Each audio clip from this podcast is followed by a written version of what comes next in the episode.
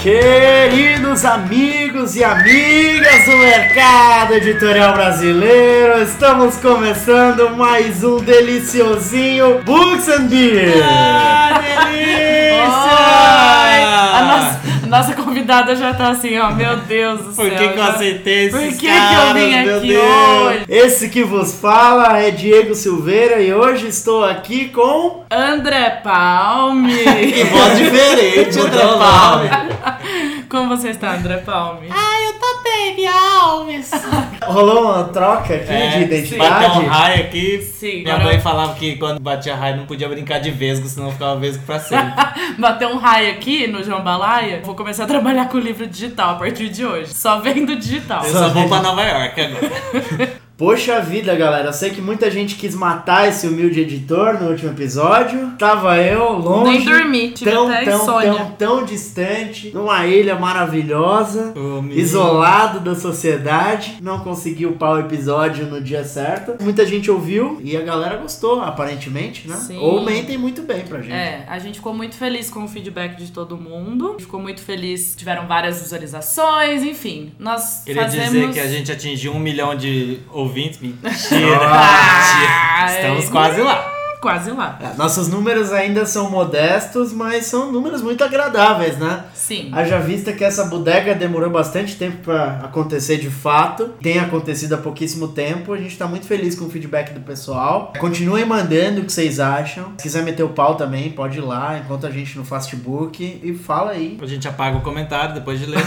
É, mas a Bota a gente... boca no mundo. A gente quer de verdade feedback também. Olha, não concordei que você falou isso, ou concordei, gostei muito, quero ser amigo da Juliane e do Márcio. Vão querer ser amigos da nossa próxima convidada também, que está aqui conosco hoje, em minha frente maravilhosa. Maravilhosíssimo. Olha, nunca na história desse país. A gente quer ouvir vocês de verdade, não sintam vergonha de falar com a gente, porque a gente tem visto uma movimentação de pessoas que a gente não conhece e a gente quer conhecer vocês. Falem com a gente, tá bom? Por é. favor. Vamos apresentar a nossa convidada? É, como é que a gente vai apresentar a nossa convidada? Nossa, eu tenho tantos adjetivos que eu, que eu vou ficar muito assim confusa de como apresentar. Olha. Mas eu queria dizer, primeiramente, que sim, ela é minha amiga. Mas eu acho que vocês não devem levar isso em conta quando eu falar dela, tá bom? Que além dela ser minha amiga, minha vizinha, minha personal stylist, minha maquiadora, minha Essa fera aí, conselheira. bicho. Diego, quem é a nossa convidada? Quem Música é? pra nossa convidada. Já que é pra tombar, tombei.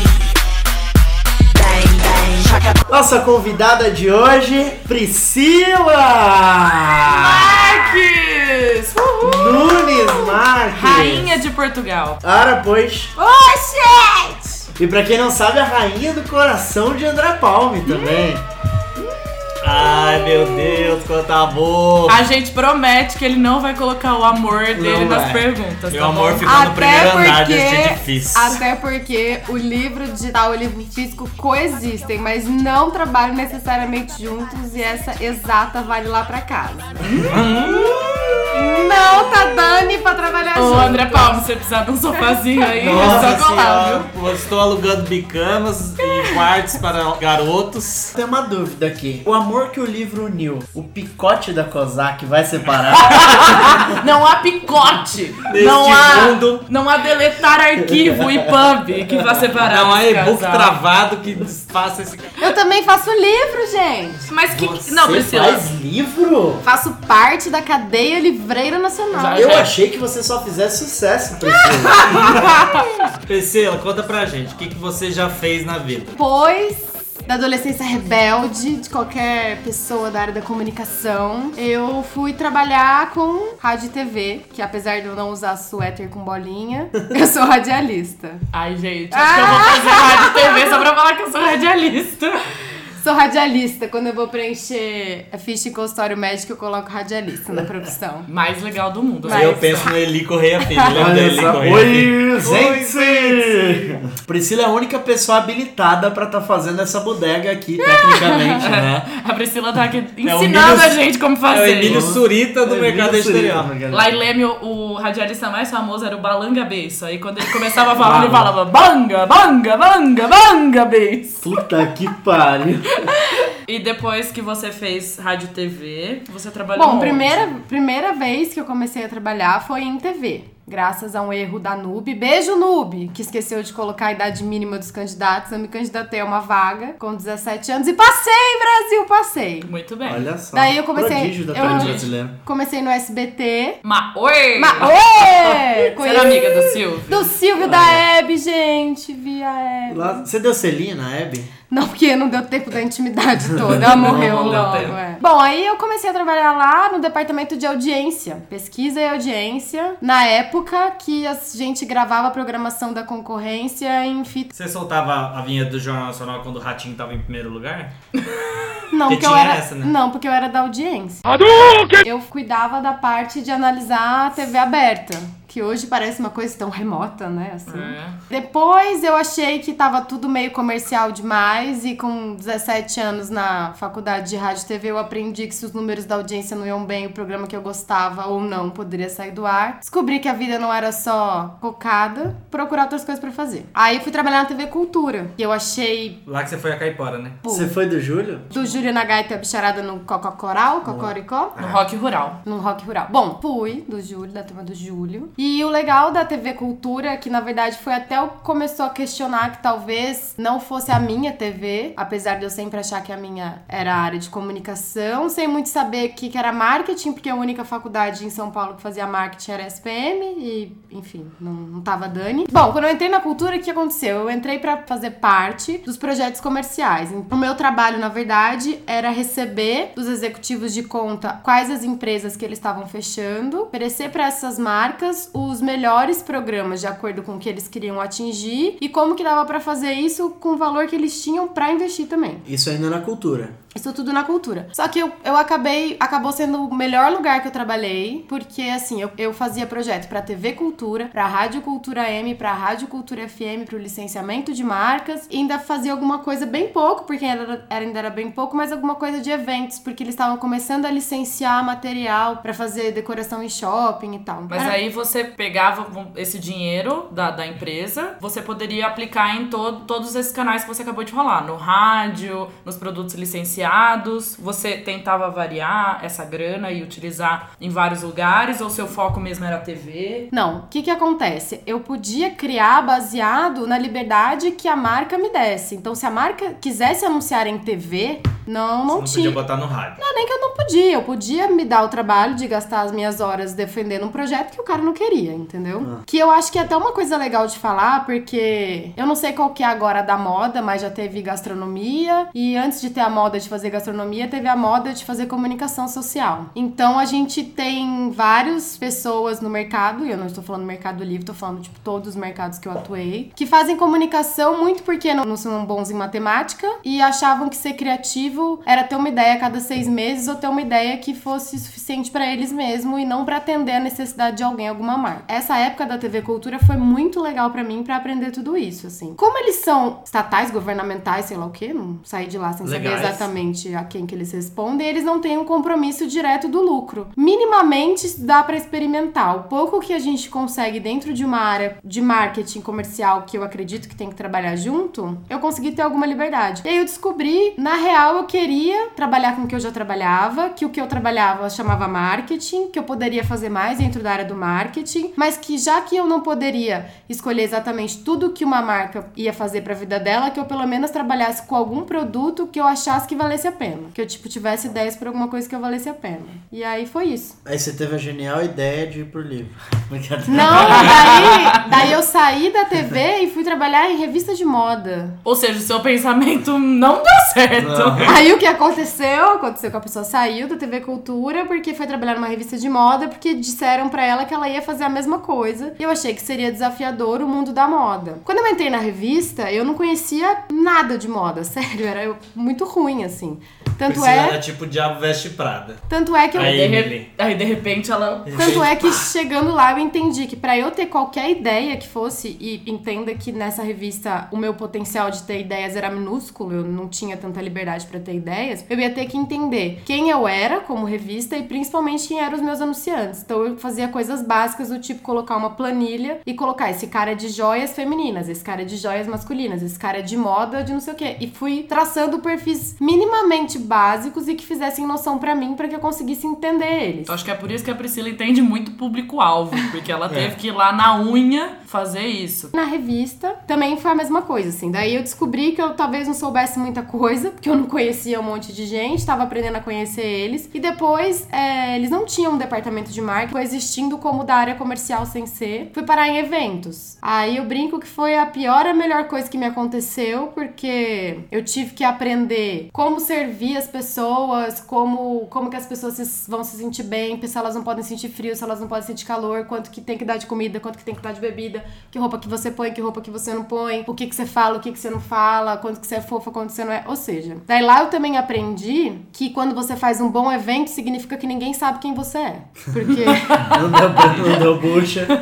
tipo, não deu problema, então todo mundo sabe que tem uma pessoa ali que faz eventos. E eu fico muito feliz quando as pessoas vão embora e passam por mim e me dão tchau como se eu fosse a moça que tava lá ouvindo as coisas também. Depois que eu saí da revista de moda, que na verdade eu pedi pra sair, foi tipo Capitão Nascimento pede pra sair, vou morrer se eu ficar aqui mais um pouco. Pedi pra ser mandada embora. Em, Conheci. em consequências da juventude, descobri que eu tinha que continuar a trabalhar. Coincidentemente, eu tinha uma amiga que eu tinha conhecido na revista. Tinha sido chamada pra trabalhar na La Selva. Eu conheci ela na revista porque ela era executiva de conta. E eu fazia esse suporte das ideias e de absolutamente todas as coisas que vocês podem imaginar. Porque, ah, uma coisa que eu sempre quis falar sobre o marketing. Atenção. É óbvio que a área do marketing acaba sendo uma área de glamour, porque ela é muito criativa, é muito colorida, é muito moderna, Pode chegar às 10 no escritório. pode chegar às 10, Pode ter tatuagem. Pode ter tatuagem e tal. Mas, pra mim, absolutamente é uma área em que você tem que aprender a servir o outro. A área do marketing sozinha também não existe. Marketing e eventos, assim. Uma boa ideia, se, se não tiver atrás dela embasado um projeto, ela fica só uma ideia. É um bom evento que também não tenha é, uma infraestrutura física, mas assim, que não faça parte de alguma coisa, também fica só tipo um happy hour na sua casa com seus amigos, assim. Então eu acho que é uma área que você tem que ouvir muito, é, escutar muito, ter certeza de que provavelmente você sabe muito pouco e alguma bosta você já aprendeu e, e isso vai fazendo com que as coisas melhores. Principalmente porque aquelas primeiras pessoas que eu tive contato quando eu trabalhei com audiência já não eram as mesmas, do mesmo jeito que eu já não era a mesma. E isso que você falou de ouvir, eu acho que é muito importante mesmo, porque você tem que prestar muita atenção na demanda que o, que o seu cliente tá te pedindo, Sim. né? Não é simplesmente você, ah, eu tenho um projeto pra marca tal. Ok, você pode ter um projeto, você pode ter mil ideias, mas você tem que escutar o cliente, você tem que escutar o que, que ele quer fazer, quem ele quer atingir, você pode até dar uma direcionada. Eu acho que você tem que ouvir e saber manipular, na verdade, né? Porque o cliente muitas vezes não sabe o que ele quer e o que ele Também. precisa, o que vai ser É uma, com- efetivo é uma pra marca dele. Eu das acho que duas é- coisas. Uma combinação Mas é das isso Eu acho que- você precisa ganhar a confiança dele pra ter uma, um norte de que você vai fazer o melhor trabalho possível. Mas eu, a- é isso que eu, eu ia até falar isso agora, que eu acho que você tem que saber ouvir. E nem sempre o que o cliente fala é o que ele quer dizer, nem sempre o que ele quer é o que ele quer mesmo. E nem sempre o que ele tá esperando é o que ele tá esperando de verdade. Então você também tem que saber levar o cara a entender o que ele realmente quer. Bom, mas aí eu fui pra La Selva depois disso. Isso que eu ia te perguntar. Isso quer dizer o quê? Que eu tenho parar- boa memória. Não, isso porque você já eu tava falei, o quê? falei Falou, falou. e ó, voltei lá. Você já tava o quê? Com 35 anos? Ah, 47, assim. eu tava beirando os Eu ia perguntar, 50. Como você foi parar no mercado editorial? Eu fui parar no mercado editorial, a verdade verdadeira, porque eu pedi as contas da revista e essa minha amiga tinha ido pra La Selva pra fazer exatamente o que eu faz- tinha feito na TV Cultura e que eu tinha começado a fazer na revista. Ela precisava de alguém que desse esse suporte pra ela ir em contato com as editoras e, e vender espaços e tal. Fui pra La Selva. Uma semana depois que eu entrei, a La Selva decretou recuperação judicial. Beijo, fundo de garantia, beijo, todas essas coisas. Que eu não vi. E aí eu entrei na La Selva, ainda naquela coisa meio tipo, cara, tá indo no caminho de alguma coisa que eu quero, mas não é um negócio que eu quero. Aí eu entrei no, no, no mercado do livro. Uma semana depois que decretou recuperação judicial, não deu seis meses, um departamento que tinha uns cinco pessoas tinha eu. Você era o marketing. É, eu era o marketing, mas eu não sei se por sorte ou por azar, eu acho que por sorte. Eu costumo trabalhar em lugares que se eu não sou o marketing, não entendam o marketing como uma pessoa foda, se eu não sou, tipo, a pessoa que representa o marketing, tenho eu e mais uns dois ou três no máximo. Nunca trabalhei em grandes corporações que tivessem o marketing estruturado. Que mesmo quando eu trabalhei em TV, eu não era de dentro do marketing. Aí coincidiu de eu entrar meio nessa época caótica do livro dentro da La Selva. E em pouco tempo eu era a pessoa que tratava com as editoras, mas eu também era a pessoa que pensava nos projetos, mas eu também era a pessoa que ia na loja instalar as mídias. Enfim, eu era a pessoa que meio que fazia tudo e era a pessoa que fazia os eventos pra avisar as pessoas que a La Selva não ia pagar. Mas isso de, de ser a única pessoa, eu também já fui à importação. É uma das épocas que eu mais aprendi. Porque como eu tinha que fazer tudo mesmo, eu tinha que me desdobrar em muitas pessoas, eu acabei fazendo muito processo de cabo a rabo. E é a melhor maneira de você aprender, na verdade. Porque você mandar os outros fazerem alguma coisa, você tem que saber o que é aquilo. Sim. Então eu acho que isso te deu uma visão geral de varejo, de, de tudo, né? É, de varejo. E aí, se eu puder dizer o que, que eu aprendi na La Selva, continuo aprendendo, que não adianta você ser criativo, você tem que ser criativo pra aquilo naquela hora. Então não dá pra você exercer sua criatividade no momento que, que lhe agrada ou exercer sua criatividade pra uma coisa que você gosta. A realidade é que a La Selva devia e deve, não sei se alguém não sabe, né? Mas eu não sabia. Quase nada. Fica a que eu já entrei dica. no mercado sabendo disso. Fica a dica. E, a- e muitas vezes a solução era: olha, no momento a gente não vai conseguir te pagar, mas a gente tem aqui um pacote de mídia incrível pra você, com, com divulgação dos seus principais lançamentos, nas Nossa, nossas foi meio melhores lojas. essa. É. Foi meio Vamos falar de coisa boa? E aí era isso. Então, assim, não que não, não que eu não acredite, porque eu continuo acreditando. Hoje eu tô do outro lado, hoje eu sou de editora, eu continuo acreditando na mídia em ponto de venda de livraria. Não acho que é só isso, mas acho que ajuda. E aí eu descobri que, que essa é a real, assim. Você precisa ser criativo, não a hora que você quer, a hora que precisa, na velocidade que precisa. Você precisa ser quase invisível e ao mesmo tempo você precisa ser inteligente o suficiente pra entender o que a pessoa quer dizer e o que ela disse na verdade. E aí você saiu da La Selva e... Tipo, meu, eu posso muito pegar isso aqui um dia se eu for fazer uma entrevista de emprego e falar, Já. minha entrevista não. Ah, vamos tá aí. Pode Assiste esse episódio do podcast. Ouve, ouve. Não é assistir, é ouve. Aí, o que que aconteceu? Depois que eu, Falei, saí. assiste? Depois que eu saí da La Selva. aí acontece, quando eu fui fazer faculdade, não tinha rede social, né, Brasil? Eita, Eita! ferro. Aí eu fui mandada embora da La Selva. Sim, tava procurando emprego, mas o Palmito não tá ganhando tão bem, né, meu? Daí eu precisei arrumar o que fazer. Não, brincadeira. Mas aí eu fui descobrir, tipo, fazer frila, assim, de umas coisas. Ah, essa você tem que contar. Desculpa, eu sei essa história. Mas Priscila era a social media de uma marca de roupas do. Brás que se chamava. a- o mote deles era Execudivas. Executiva. Sensacional. tipo, são roupas sociais para as mulheres brilharem no escritório. Olha. Na verdade, era assim, eu peguei quatro ou cinco. Tipo a roupa que eu uso pra trabalhar aqui no escritório dos times, tipo assim. isso. Tipo É isso. Eu peguei uns frilas de uns quatro ou cinco lugares. Um era uma loja do Brás, voltada para o público C. A outra era uma loja de decoração lá de Pinheiros, toda descolada. A outra era Da uma... Hipsterlândia. Da Hipsterlândia. A outra era um lugar, tipo, super wannabe classe C de moda. E o outro era uma marca super conceitual que eu gostava tanto que eles me pagavam vestido. Eu avisei que o André ganhava só meio mal, vocês lembram? Então, outra meio deu pra receber vestido. E aí, então, assim, um dia eu tava escrevendo pra rede social de um tipo, dali duas horas ou no dia seguinte eu tava escrevendo pra rede social de outro. Foi isso. Aí, você quer saber depois? Você quer saber depois? Vocês Eu querem quero. que continue este LinkedIn Foi da vida real? Sim!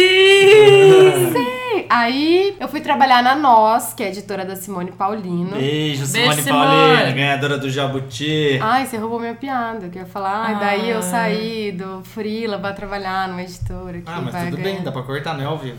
Ah, mas agora eu não quero. Passou o timing da minha piada.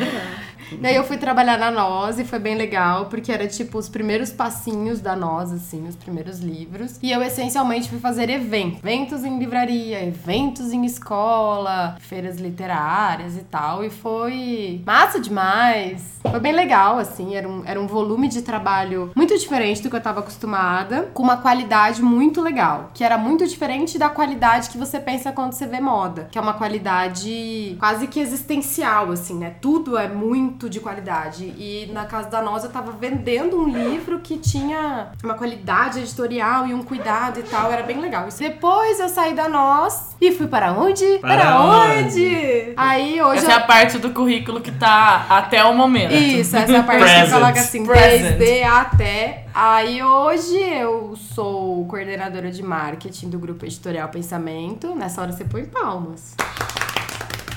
Entrei lá depois do carnaval, porque eu já tinha comprado passagem. Daí eu fiz entrevista e falei, ah, eu tô muito feliz que eu passei, mas eu comprei uma pauta do carnaval só pra domingo.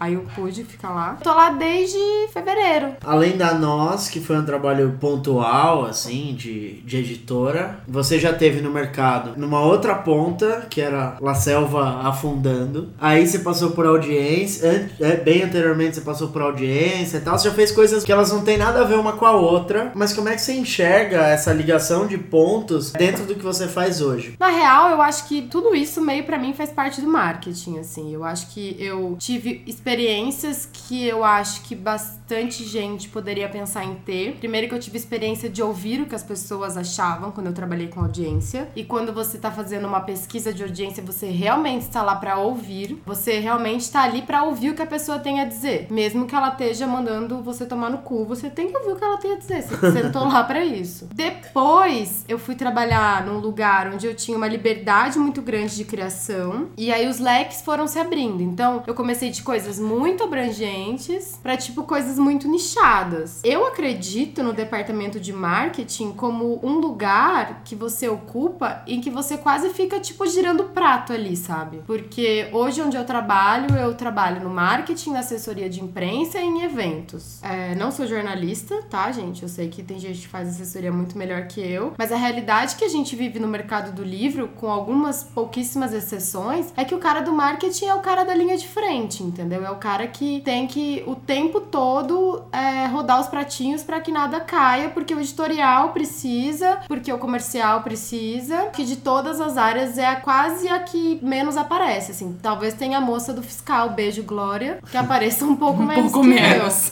Mas é, eu até brinco, assim, que a pessoa do marketing vai pra sempre fazer sacola, ou ela vai pra sempre cotar brinde, ou se ela não for ela a pessoa que cota, alguém vai cotar pra ela. Ela vai ser sempre a pessoa que vai estar numa festa, provavelmente ela não vai ter os holofotes sobre ela. Enfim, eu acho que é uma área que você precisa estar muito atento a tudo o tempo todo, porque as coisas mudam muito rápido, as pessoas mudam muito rápido. Tem que tentar, na medida do possível, sem que isso interfira na sua vida pessoal, ter sempre uma imagem idônea, assim. Eu me posiciono sobre as coisas que eu acredito, só que eu tento não entrar em brigas baratas, porque eu acho que não vai ajudar na minha carreira, entendeu? Se for uma coisa que eu achar que daqui uma hora. A minha, a minha, a minha pergunta pra mim mesma é sempre tipo: daqui uma hora isso vai realmente fazer diferença pra mim? Porque se isso não for fazer diferença pra mim e eu trabalho numa área em que eu preciso de alguma maneira servir as pessoas ou tornar a, a ideia delas um produto ou a ideia delas uma marca ou uma campanha, é, eu realmente preciso o tempo todo ficar me posicionando sobre coisas das quais eu acho que daqui uma hora passou. Entendeu? Eu acho que tudo isso fez com que eu amadurecesse como profissional da minha área. Eu, eu sei que eu sou aquilo que as pessoas veem, assim, as pessoas esperam de mim. A mesma coisa que você fizer evento e aparecer lá aparecer com a cara de ressaca, entendeu?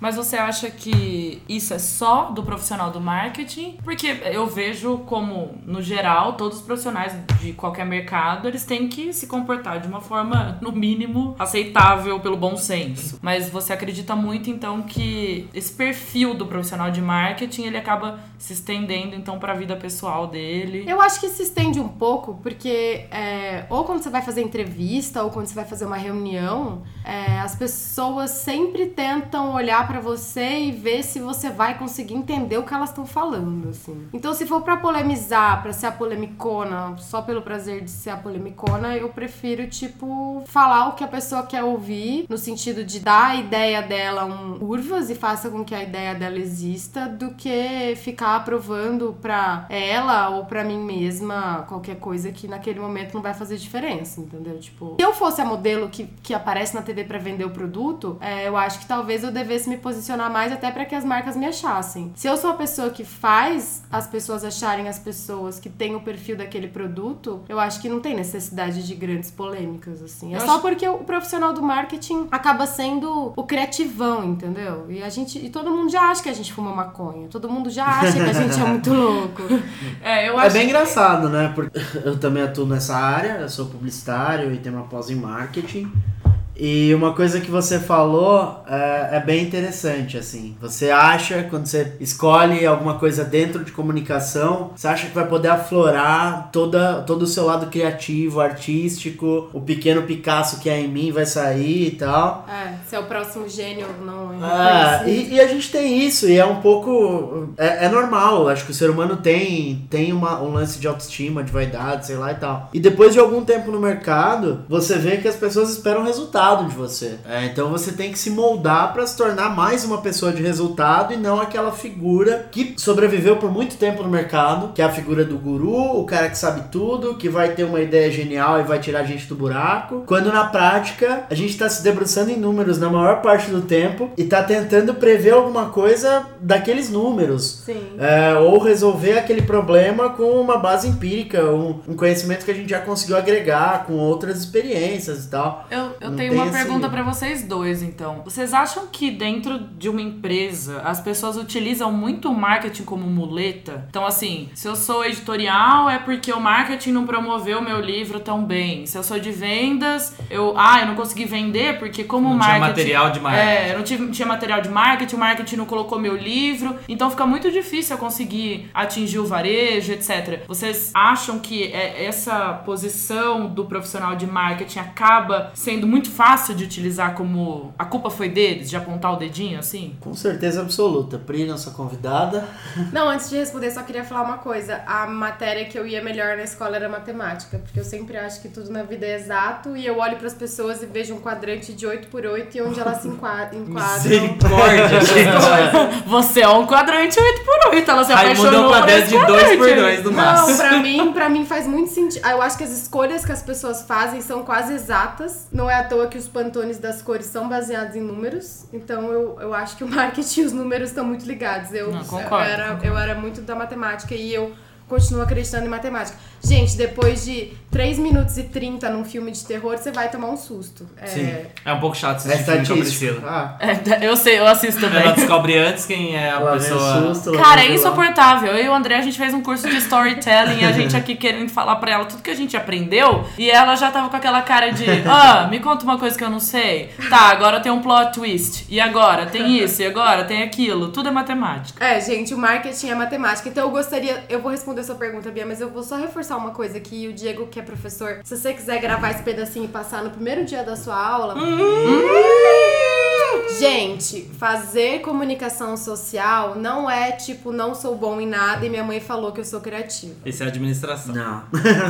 Isso aí é Não, mas eu acho que tem muita fazer gente arte que na rua e colocar o chapéu. É, né? eu acho que Respeita a minha história. é, eu acho que é tipo. Não é só a miçanga, tá, pessoal? A vida além da miçanga. Até porque Nada pra você contra. fazer uma boa pulseira de miçanga, você conta as Pois cores. é, você tem que tal. saber. Então vamos Então- aprender Ai, a gente, eu vou contar, entrar no galera. Kumon. Ô, Kumon, manda um. Eu fiz Kumon! Beijo! Eu era, eu era boa no Kumon, mas acho que depois deu ruim aqui na minha cabeça. Priscila colocava as tarefas do Kumon dentro do ursinho, costurou pra mãe dela achar que ela entregou a tarefa e ela não tinha feito a tarefa. Porque o mais marketing também é criatividade, né? Misturando matemática com criatividade para enganar sua mãe. Como enganar Mas sua mãe. respondendo sua pergunta, Beatriz, Ah, responde. eu vou fazer uma analogia que eu acho que o Diego talvez me entenda e eu acho que alguém aí vai A me gente entender. não, no caso. Eu e o André É. não temos. Vocês já viram é, planilha de centro de custo? Tipo, é muito fácil você saber para qual departamento vai a compra da impressora. Você sabe dizer para qual departamento vai a consignação da tal loja.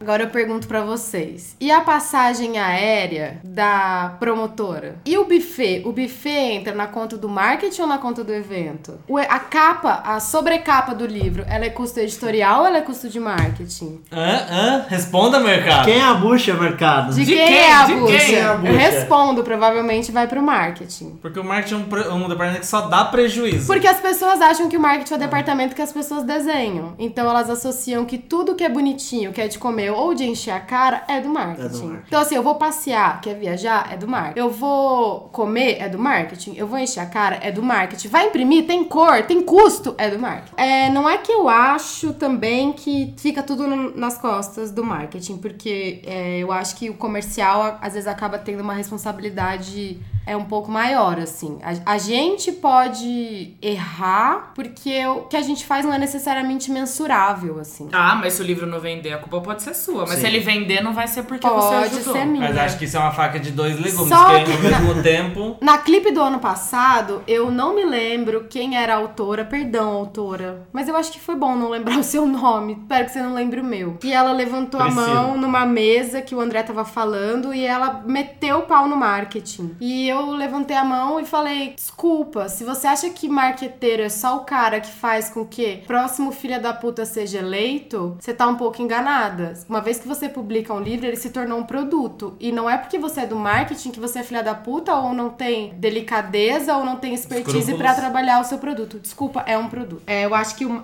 o mercado editorial precisa enxergar o marketing de uma maneira um pouco mais. Vou te abraçar!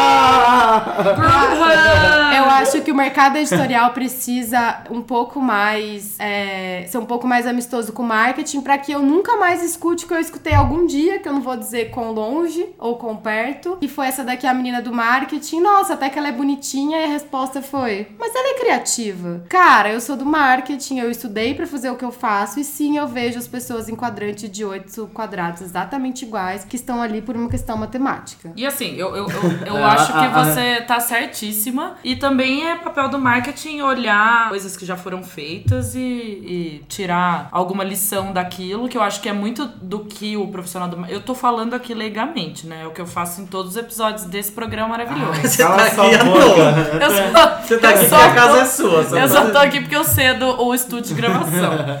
Mas eu acho que é muito uma coisa de erro e acerto também. Existe a matemática, mas Sim. existe muito. Uma você- Até porque história. a É, eu matemática é estatística. Eu acho que assim, é, tem uma, particular, uma particularidade do mercado editorial. Esse discurso tá ficando até batido já. Mas eu já falei isso muitas vezes. O mercado editorial, ele não olha para outros mercados, não quer aprender com outros mercados, porque tem aquela ideia romântica de que não fazemos produtos, fazemos experiências, culturas e tal. É produto. É produto. É produto. Livro é bonito, a capa dura, a capa mole, o livro digital é produto. E vo- você precisa mercadear, porque marketing numa tradução livre seria mercadear, mercadeando. É, você precisa levar isso pro mercado. E já tem tanta gente fazendo eu, eu participei de um lançamento de um produto, foi um dos maiores projetos que eu já fiz. E cara, era matemática pura. Eu fiquei seis meses no Rio, a gente testava ponto de venda. Aí eu chegava no ponto de venda, vi uma mulher co- comprando absorvente, fazia uma pesquisa com ela, uma pesquisa qualitativa, voltava. Aí eu pegava os dados de venda de um ponto de venda e voltava e falava, ó, aqui vendeu, aqui não vendeu. Ah, mas por que não vendeu? Ah, porque aqui frequentam as mulheres de classe A e B que tem uma renda entre tanto e tanto. O ticket médio é esse. Essa mulher não foi uma compra de emergência, elas programam fazer essa compra. Então, assim, tem outros mercados que eles estão bem à frente do mercado editorial quando você fala de marketing. Acho que respondendo um pouco da sua pergunta também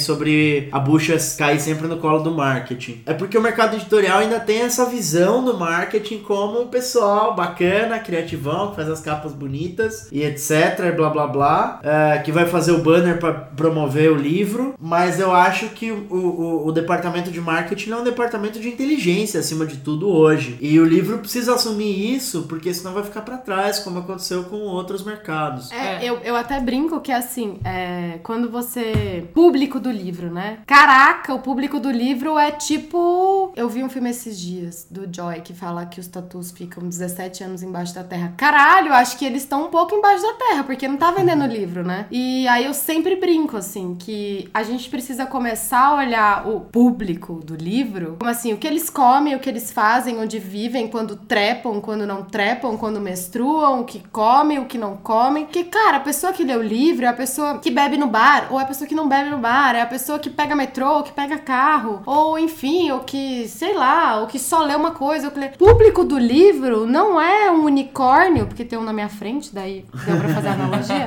Não é um unicórnio que vive em Nárnia e ele lê livro o dia inteiro, cara. Ele come, ele dorme, ele bebe, ele tem amigo, ele é casado, ele tem filho. Porra que essa pessoa faz.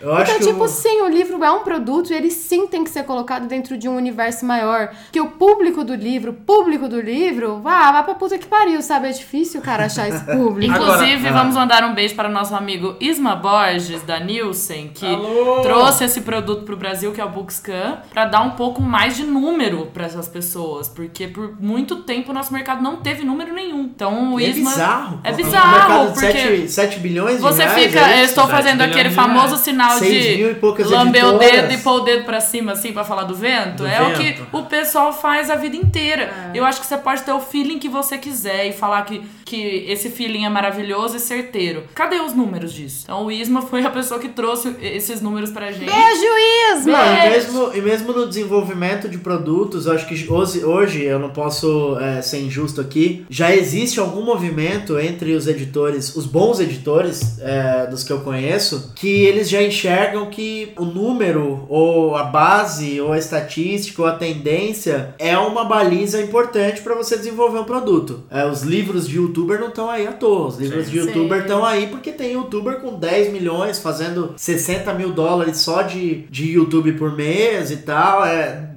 E isso não é feeling, é Ai, número. Isso não é feeling, é número. número, é, não é ah, feeling. youtuber vai vender. Pô, é claro que vai vender. O cara tem, Tem uma audiência? Sim. tem uma puta audiência em volta dele. É, então, assim, existem alguns movimentos no mercado editorial, mas eu acho que o mercado ainda é um pouco resistente com relação a isso. Eu acho que o desenvolvimento de produto, que é o editorial em si, ele ainda não se conecta bem com o marketing e o comercial, então fica uma briga bizarra. Tem muito ego também, a gente conhece esse mercado. A gente sabe que tem um duelo de egos muito forte. O cara que fez a mesma coisa por 15 anos, ele não vai fazer diferente porque tá chegando um barbudo tatuado ou uma moça do cabelo colorido e falando, cara, ó, eu tenho esse calhamaço de número aqui, de dados, e acho que chegou a hora de você fazer diferente. Ele vai defender, não, eu sempre fiz aqui e sempre deu certo. Sempre deu certo mesmo, pode ser que tenha dado. Mas eu, eu sempre uso uma- um termo que é potencializar resultado. Resultado é legal, bons resultados são bons. Mas por que não ter resultados ainda maiores? Não, sabe o que é legal? Quando a gente começou, é óbvio, é, eu sou a favor e sempre serei a favor do marketing que não é só o cara atrás da cadeira. Não importa o que eu esteja fazendo hoje, se eu tiver a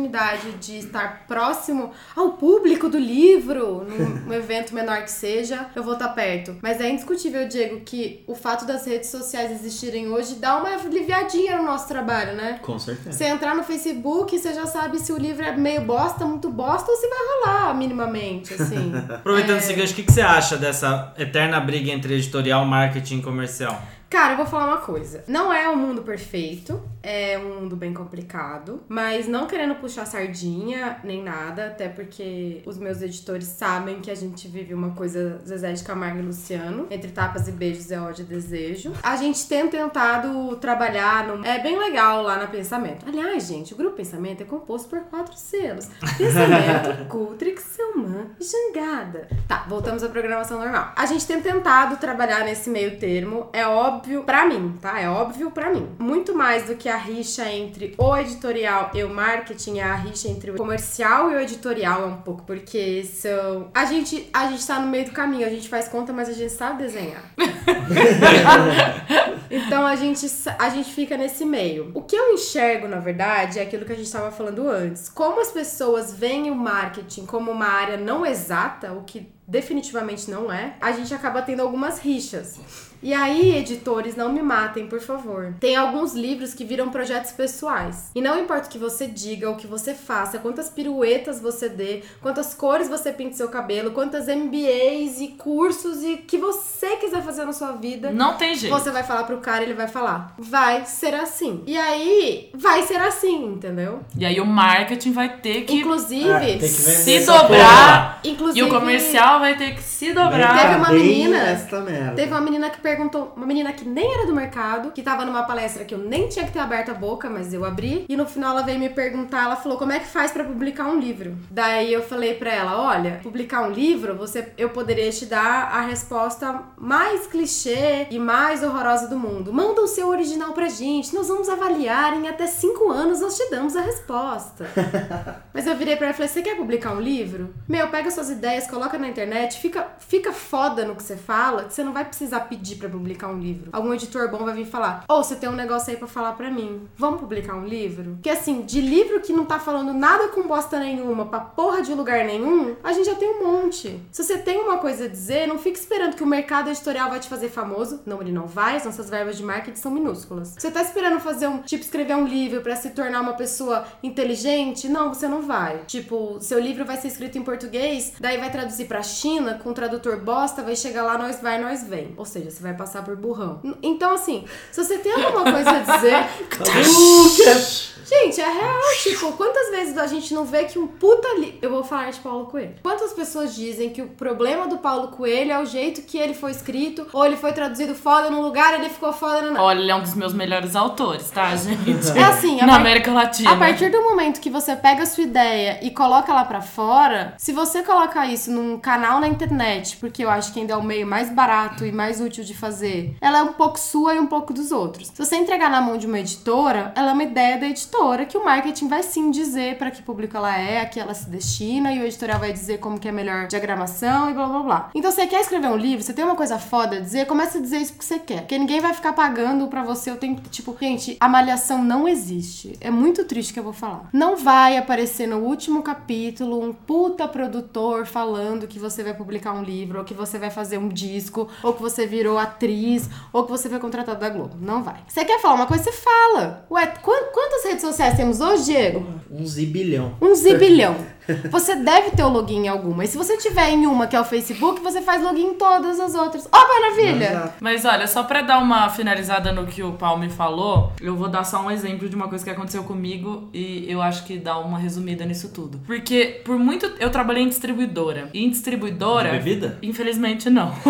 de livros mesmo. Então a distribuidora fica aquela eterna coisa de um jogar batata quente pro outro. Aí o cara da logística fala que compras compra muito, por isso que o, que o estoque tá lotado. E aí o cara de compras fala que vendas não vende o livro que ele compra, vendas fala que compras comprou ruim. E aí o marketing fica assim. É uma confusão porque um joga batata quente no colo do outro. No momento que a gente decidiu aquelas reuniões que ou só ia comercial, aí tinha uma reunião que só ia compras, uma reunião que só ia logística. Quando a gente resolveu reunir todo mundo numa sala, ou os representantes desses departamentos numa sala, e ouvir a opinião de todo mundo, inclusive ouvir a opinião do cara de logística sobre quantos livros comprar de um livro que vai lançar no próximo mês, a gente começou a ter visões muito interessantes. Inclusive, eu prestava atenção na cara assim das pessoas durante a reunião e era sempre de surpresa, porque eu comprava livro importado. E aí eu tava escutando pela primeira vez o cara de vendas olhando nos meus olhos e falando: 80% dos meus clientes não vão comprar esse livro que você tá falando que é maravilhoso no mundo inteiro. Então, quando você coloca essas pessoas todas pra conversar, é, é muito diferente e todo mundo ganha. Então, eu acho que essa história de um botar a culpa no outro. Ah, só pra fazer a real Stone, todo mundo perde. Que você começa a entender que a sua visão não é a única do mundo. Sim, e eu mudei minha opinião Sim. inúmeras vezes, porque eu fazia apresentações.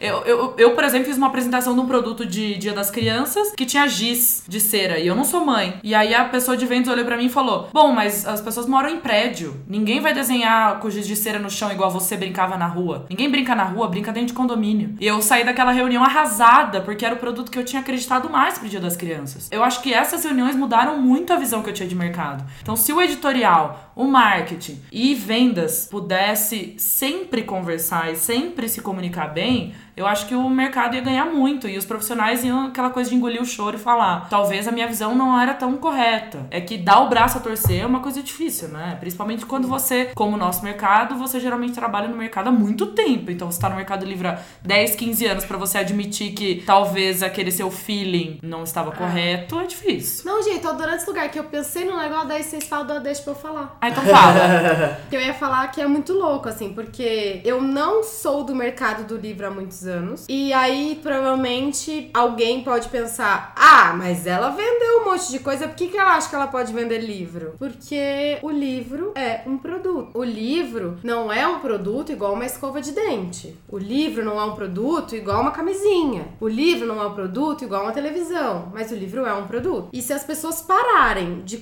de brigar, e aí eu vou puxar a sardinha pro marketing, discutindo com o marketing que ele fica valorando as coisas ou que ele fica transformando ideias geniais em, em banners ou anúncios ou qualquer bosta, a gente vai estar andando pra trás. As pessoas consomem coisas porque elas são acessadas todos os dias. Então, produtos que a gente consome muito ou hábitos que a gente tem são de coisas que fizeram parte do nosso cotidiano e que estão inseridas em todas as coisas. Se a gente ficar elitizando o livro, puta que pariu, a gente vai demorar mais quantas abolições da escravatura pra começar a falar que ok ler, meu? Gente, ok ler Diário de um Banana. Beijo, Rosaia. Gente, ok ler o que a pessoa quiser. Tipo, para de ficar querendo dizer pra pessoa o que ela lê. Você não diz o que ela veste, você não diz o- com que ela trepa, o que ela assiste. Para de dizer o que ela lê. Só começa a dizer que ela pode ler. E as pessoas mais capacitadas nesse momento são os profissionais do marketing, que, tipo, estão ali todos os dias tentando entender the fuck diz a pessoa que lê a porra do livro. Enquanto a gente tiver profissionais que tomam decisões atrás de cadeiras de Comex de última geração, cara, não vai ter livro de sucesso. Só que assim, vocês realmente acreditam que se quando o Machado de Assis escreveu os livros dele, se não tivesse internet, o filho da puta não tinha botado na internet, não tinha feito um post, então vamos parar de hipocrisia e vamos realmente fazer livro. Quiser ser o cara que fala, não, eu tive acesso a esse conteúdo, eu sei pra quem que eu vou levar e eu vou levar, você vai vender livro. Se você quiser ser tipo o editorzão, o cara do marketing, o cara do, do comercial, o cara do fiscal, o cara da puta que pariu, você não vai vender livro. E olha que eu nem vendi tanto livro assim, porque eu não escrevi nenhum.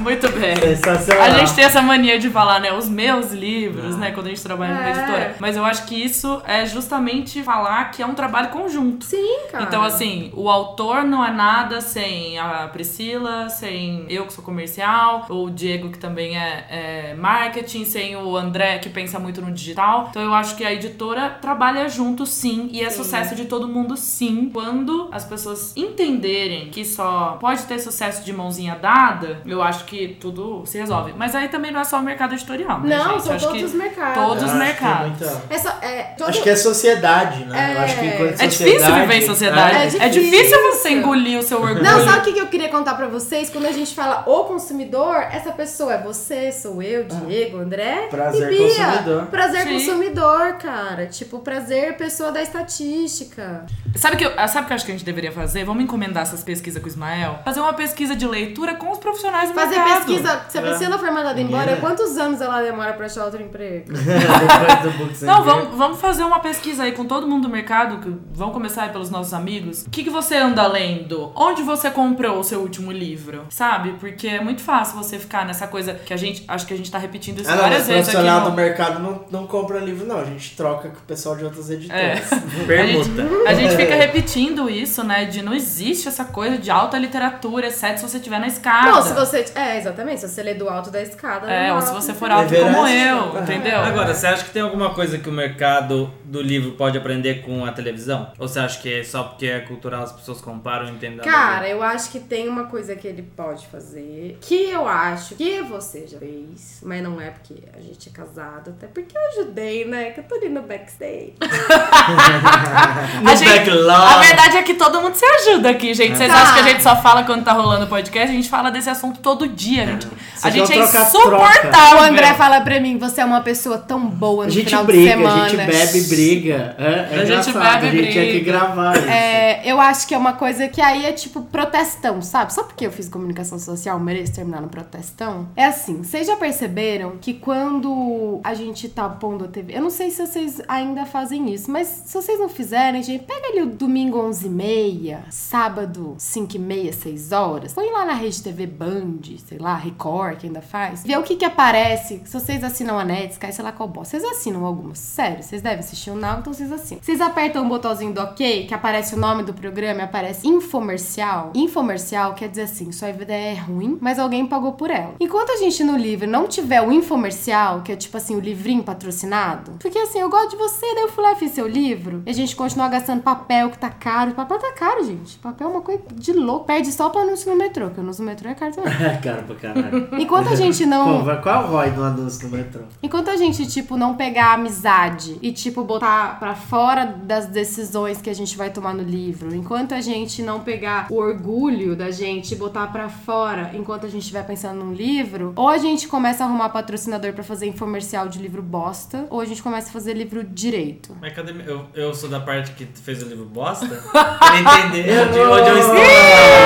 Eu sou da parte que você pegou um livro com patrocínio e você fazia receitas escrito tipo nananã do nananã. Você comeu a carne do nananã do nananã? Desculpa, você não comeu. Livro é coisa séria, do mesmo jeito que carmezinha é coisa séria, do mesmo jeito que fralda é coisa séria, do mesmo jeito que livro. Muito mais. Vai Bem. muito longe, eu queria que a gente tivesse mais tempo. Muito obrigado, Priscila, pela sua presença aqui com a gente. E a gente Sempre. fica feliz quando vem gente bacana igual você, gente aqui, compartilhar com quem tá ouvindo é, o conhecimento, as experiências, as ideias. Beijo lá em casa. Ah, Mandem, mandem mensagem pra Nudes. Priscila. se divulga. Ai, meu Deus, no Facebook. Oh, Facebook. Ô, Facebook. Só um minutinho aqui, Brasil. Não existe Priscila Palmer. Obrigada. É, Priscila Nunes Marques. Mande mensagem pra Priscila. E se você quiser me adicionar no Instagram hipster, que eu tenho Instagram hipster. Olha Então. Olha, Marques underline P. Ó, P. Olha! Os segredos de Marques. Marques Underline. P, mostrando como é que pinta o cabelo pra ficar hipster, mostrando qual que é a roupa da moda, porque não é fácil não ter essa Mostrando- beleza e esse cérebro, Brasil. E o, Cachorros Snap, e o. Snapchat de Ai, gente, meu Snapchat é Pri não oficial, porque tudo que eu falo lá não fui eu que disse. É outra pessoa. Since